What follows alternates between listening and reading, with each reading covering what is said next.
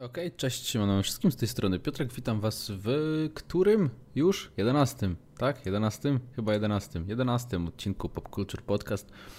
Ja sobie dam trochę głośniej na słuchawkach, będę lepiej słyszał. E, witam was e, w ten piątkowy, piękny dzień. Dla mnie jest poniedziałek, jak to nagrywam, więc e, mam nadzieję, że tydzień wam minął dobrze. Pierwszy tydzień e, jakby siedzenia w domu. E, jak tam wam mija?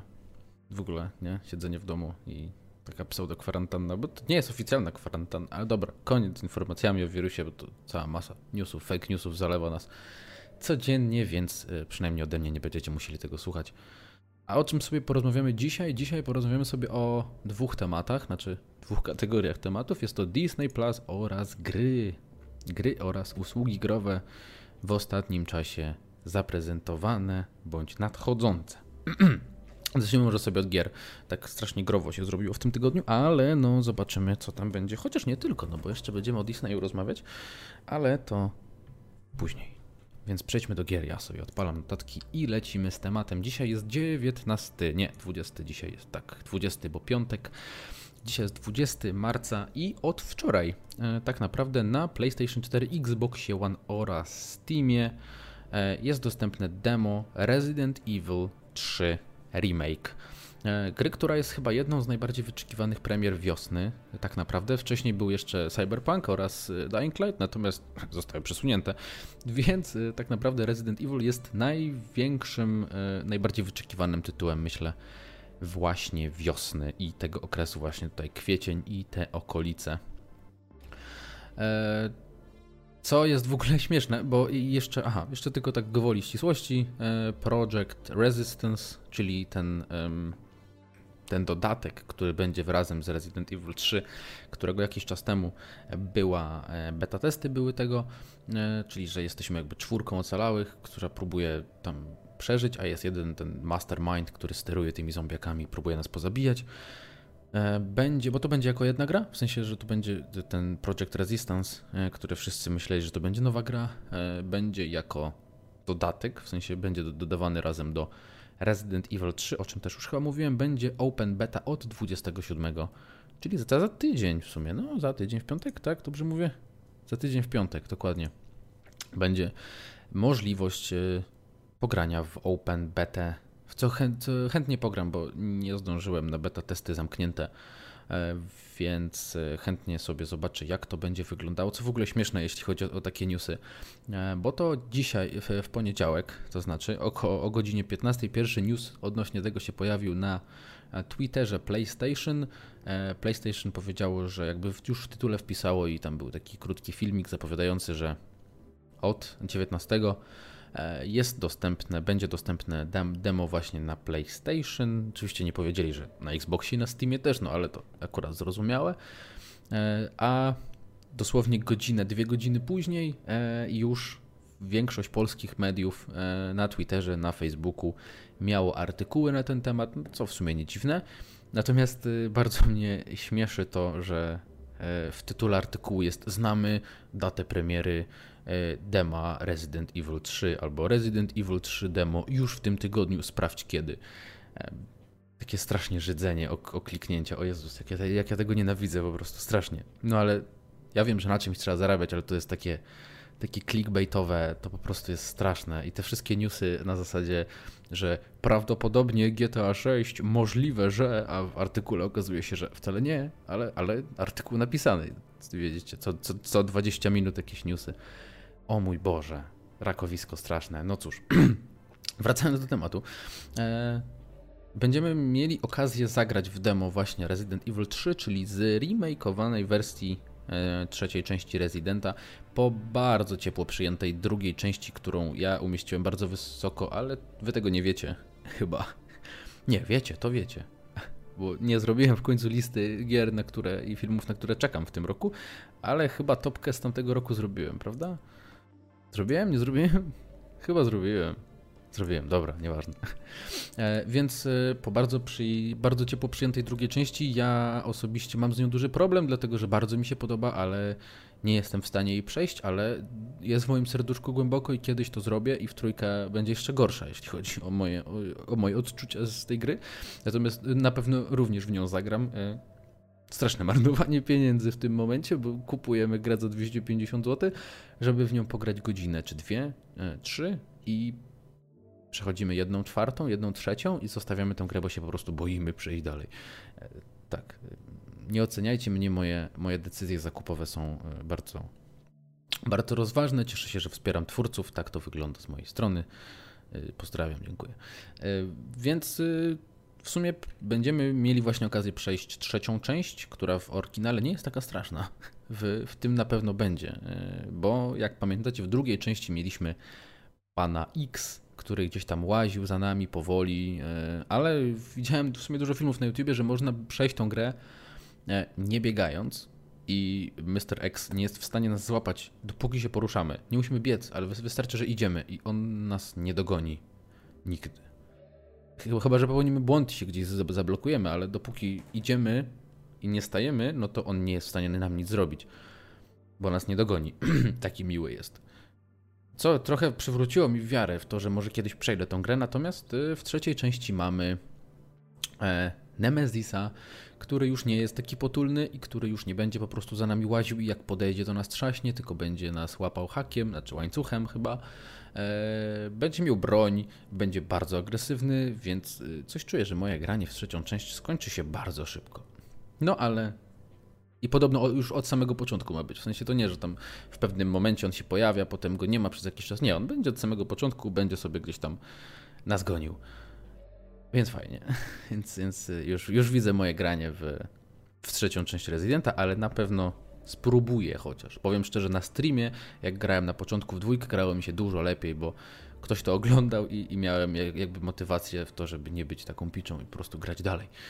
Ale przejdźmy dalej, co tam jeszcze się wydarzyło ostatnio, bądź się wydarzyć ma. Tu już bardziej się wydarzyło, już wszystko się w sumie wydarzyło.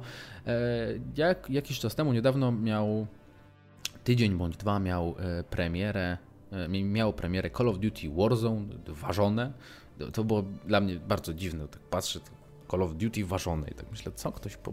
Nie... O co chodzi? Jakby tłumacz, co, co miał na myśli. Dopiero później, bo to jest tak napisane, że, że jakby, no, no rozumiecie, no, to jest Warzone. I to jest Call of Duty Battle Royale e, na modułę tych wszystkich e, Battle Royali, które mamy teraz, tylko że w świecie Call of Duty. E, pograłem trochę szczerze, całkiem fajne, w sensie ja nie jestem fanem Battle Royali, ale jest to całkiem fajne, e, całkiem przyjemnie się w to gra i nie powiem. Nie powiem, e, jest to dość przyjemne. Muszę poświęcić, znaleźć więcej czasu, żeby móc e, poświęcić na to trochę więcej czasu, właśnie, żeby po prostu pograć więcej. Może bardziej mi się spodoba, chociaż w Apexa trochę grałem. Apex był fajny, w Fortnite'a nie, na telefonie przez 3 minuty.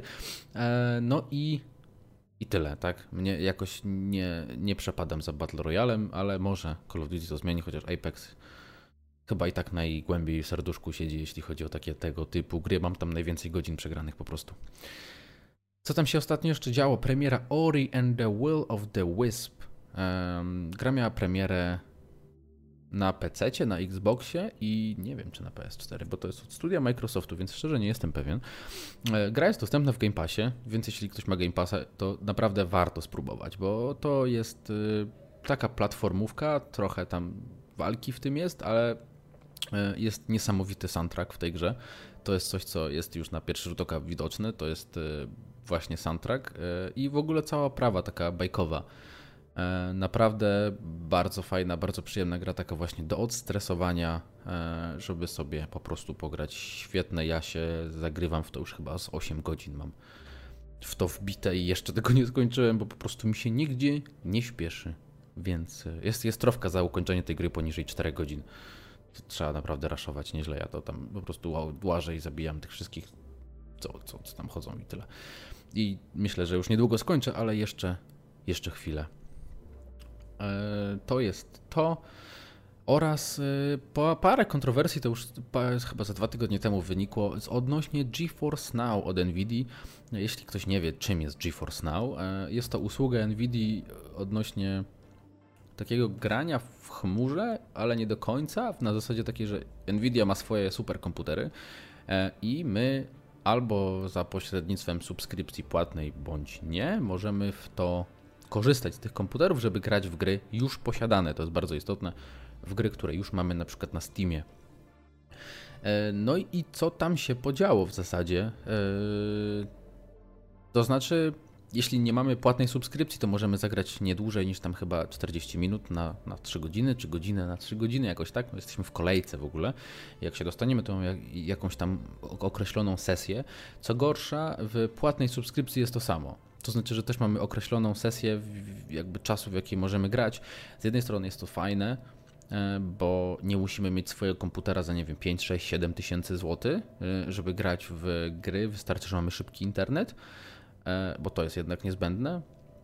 I, ale wiecie, w momencie, kiedy płacimy subskrypcję, która w sumie relatywnie nie jest tania za to, żeby móc pograć tylko przez jakiś czas i to też musimy czekać w kolejce, żeby móc w ogóle zagrać, no to robi się tak, tak bym powiedział, mało fajnie, jak ja gdybym na przykład znalazł godzinę czasu, żeby pograć i musiałbym jeszcze czekać w kolejce, żeby móc w ogóle zagrać i miałbym określony czas, żeby zagrać, no to bym był trochę niepocieszony. E, więc y, nie jest to do końca fajne, ale jakby jest to na pewno jakaś, y, jakiś sposób na to właśnie, żeby, żeby po prostu móc grać w nowe gry, nie mając komputera do tego, tak? Mm, ale właśnie coś, co jest istotne, to jest to, że te gry musimy mieć kupione.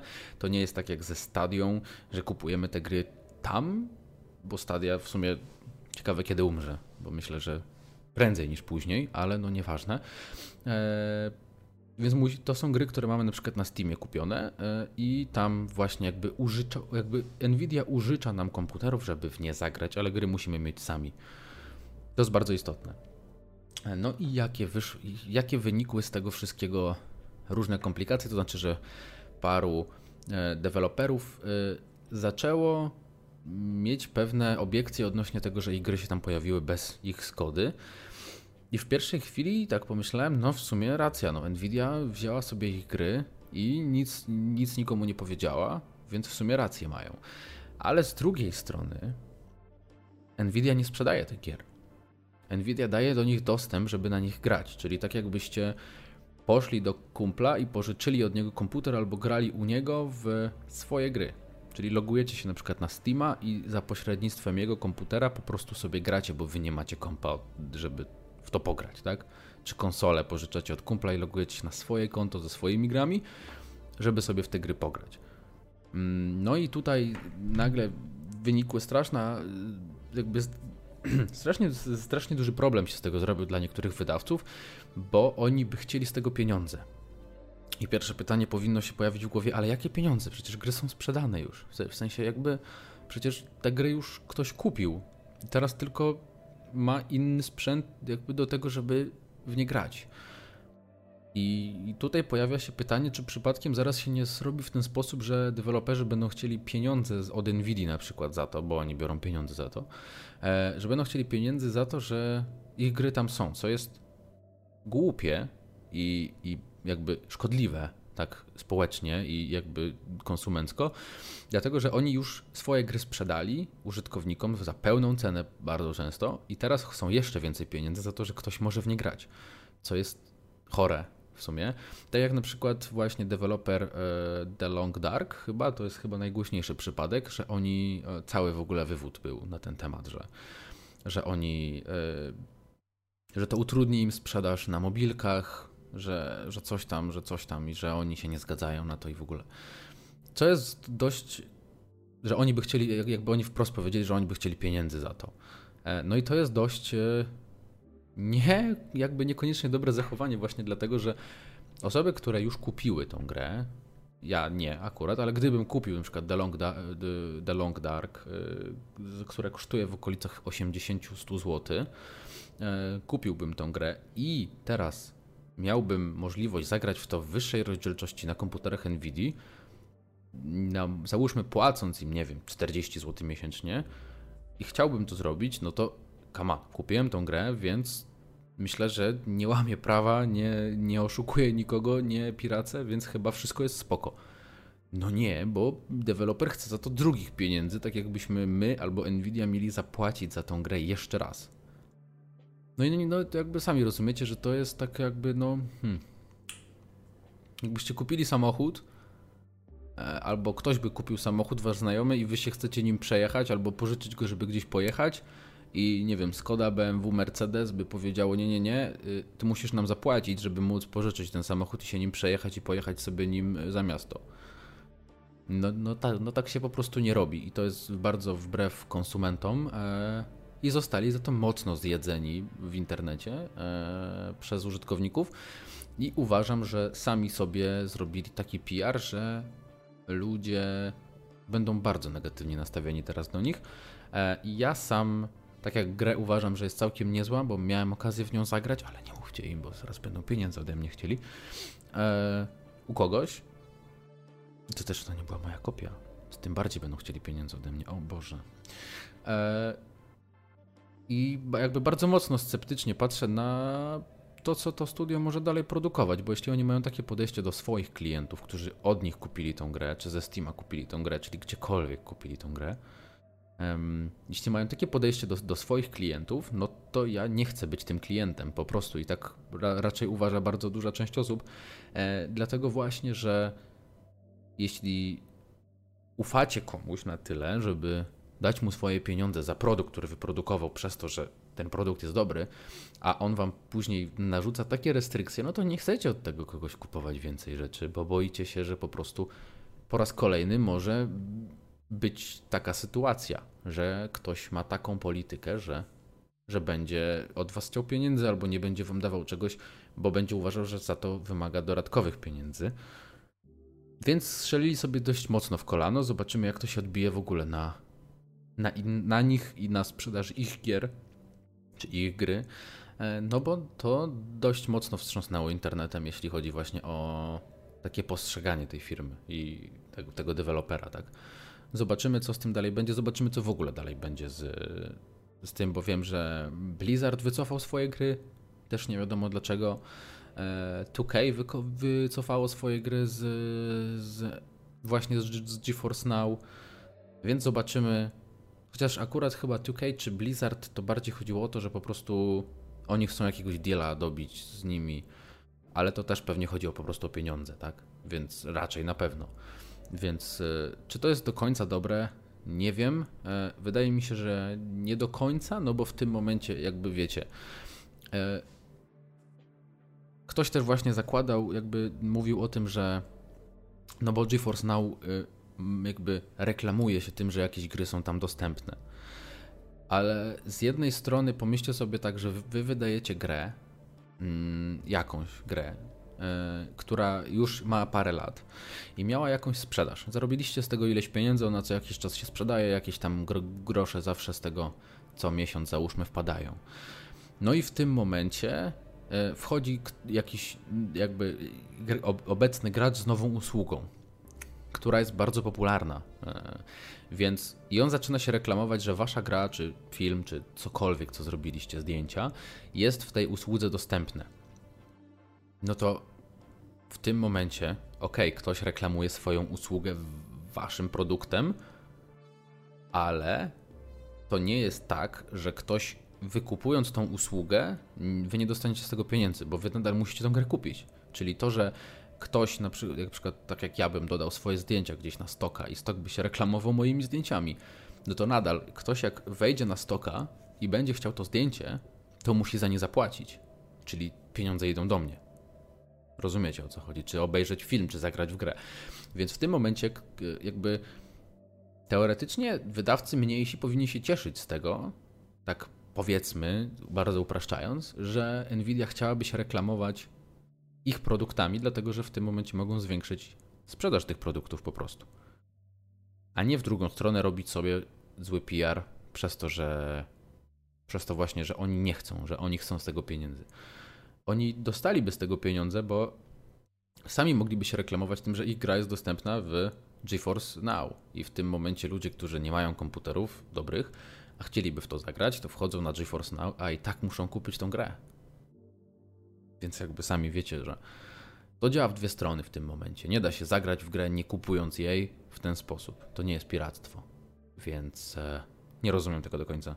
Ale zobaczymy w najbliższych tygodniach, co się będzie dalej działo. Może skończymy już temat gier, bo jest 20 minut, a ja jeszcze nie przyszedłem do tematu Disneya. Więc dostaliśmy ostatnią informację o tym mniej więcej oficjalną, chociaż to oficjalnie Disney tego chyba nie powiedział. To są takie.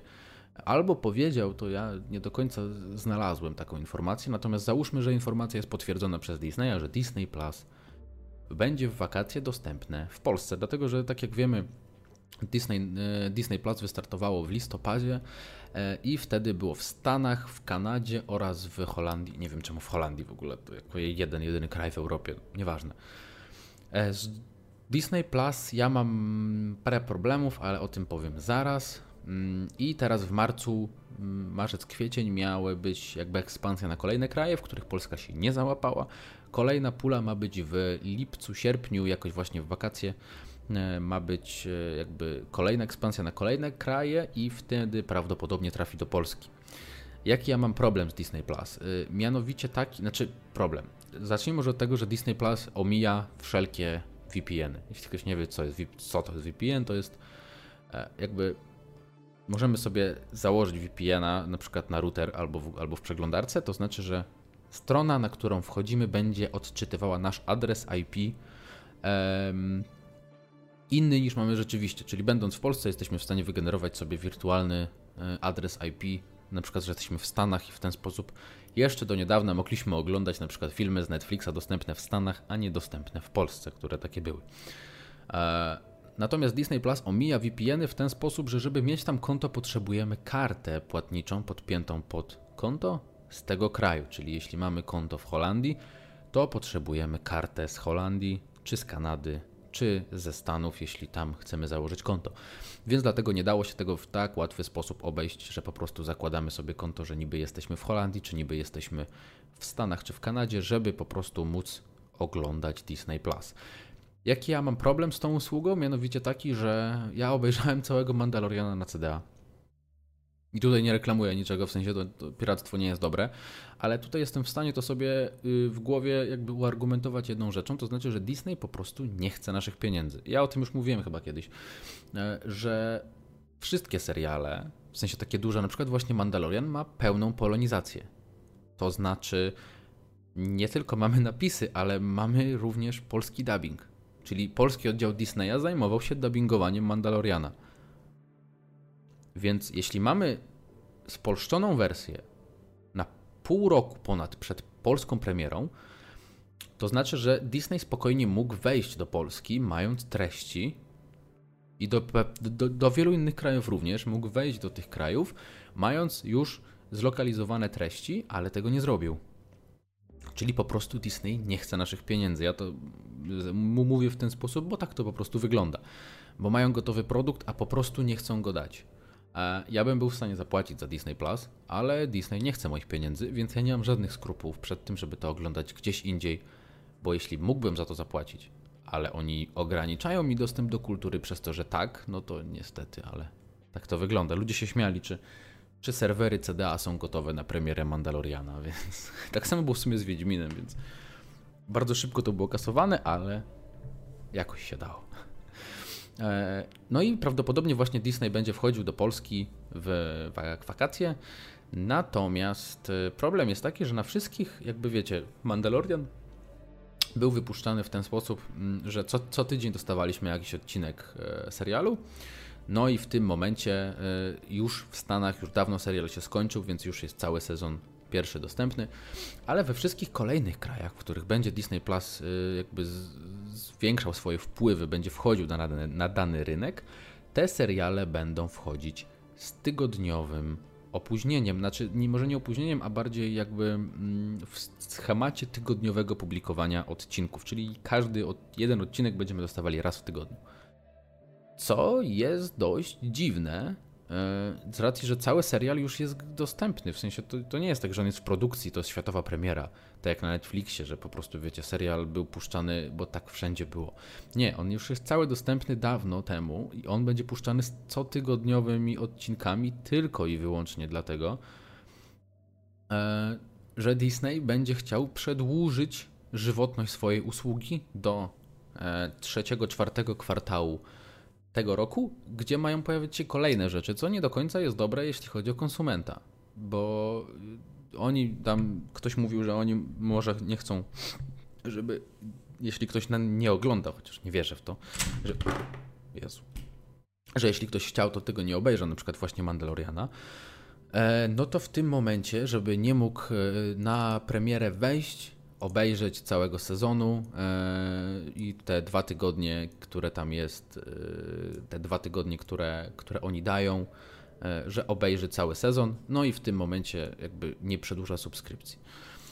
No to ja mam rozwiązanie, moim zdaniem jest bardzo proste, poczekać aż po prostu wejdzie cały sezon i wtedy sprawdzić te 14 dni czy ten miesiąc, obejrzeć całość i nie przedłużyć nigdy więcej subskrypcji. Co jest głupie. W sensie jakby z jednej strony rozumiem politykę Disneya, że chcą przedłużyć żywotność swojej usługi, ale wrzucanie na rynki, na które się wchodzi serialu, który już dawno prawdopodobnie ludzie, którzy chcieli to obejrzeli, to wrzucanie go teraz jako wielka premiera co tydzień jest po prostu głupie. Na zasadzie takiej, że cały internet już zdążył objechać ten serial z góry i z dołu, zanalizować każdą sekundę każdego odcinka, a my będziemy dostawać go jako wielką premierę raz na tydzień. Rozumiecie, jak to wygląda, tak? Więc, więc jakby. Mm, no z jednej strony rozumiem, że oni chcą przedłużyć, ale jeśli nie mają wystarczająco treści, żeby móc to puszczać wszystko w jakby w normalnym trybie, no to jaki jest sens spuszczania usługi? W sensie, jeśli oni puścili Mandaloriana i mają tylko tyle tak naprawdę na chwilę obecną i za jakiś czas ma dopiero wejść coś innego, to pomyślcie sobie teraz w Stanach na przykład, ktoś wykupił Disney Plus, e, obejrzał Mandaloriana i może oglądać stare filmy Disneya, jakieś bajki. I tyle przez rok, bo dopiero na koniec tego roku wchodzi coś nowego. Czyli ktoś ma przez rok im opłacać subskrypcję, żeby nie oglądać w zasadzie nic quality. No to jest strasznie głupie. Disney trochę moim zdaniem sfalstartował z tą usługą. On powinien wejść, kiedy już miałby jakiś duży, dużą bibliotekę treści, a oni, ich biblioteką treści są stare bajki Disneya i stare filmy z Disney Channel co nie do końca ludzie chcą za to płacić.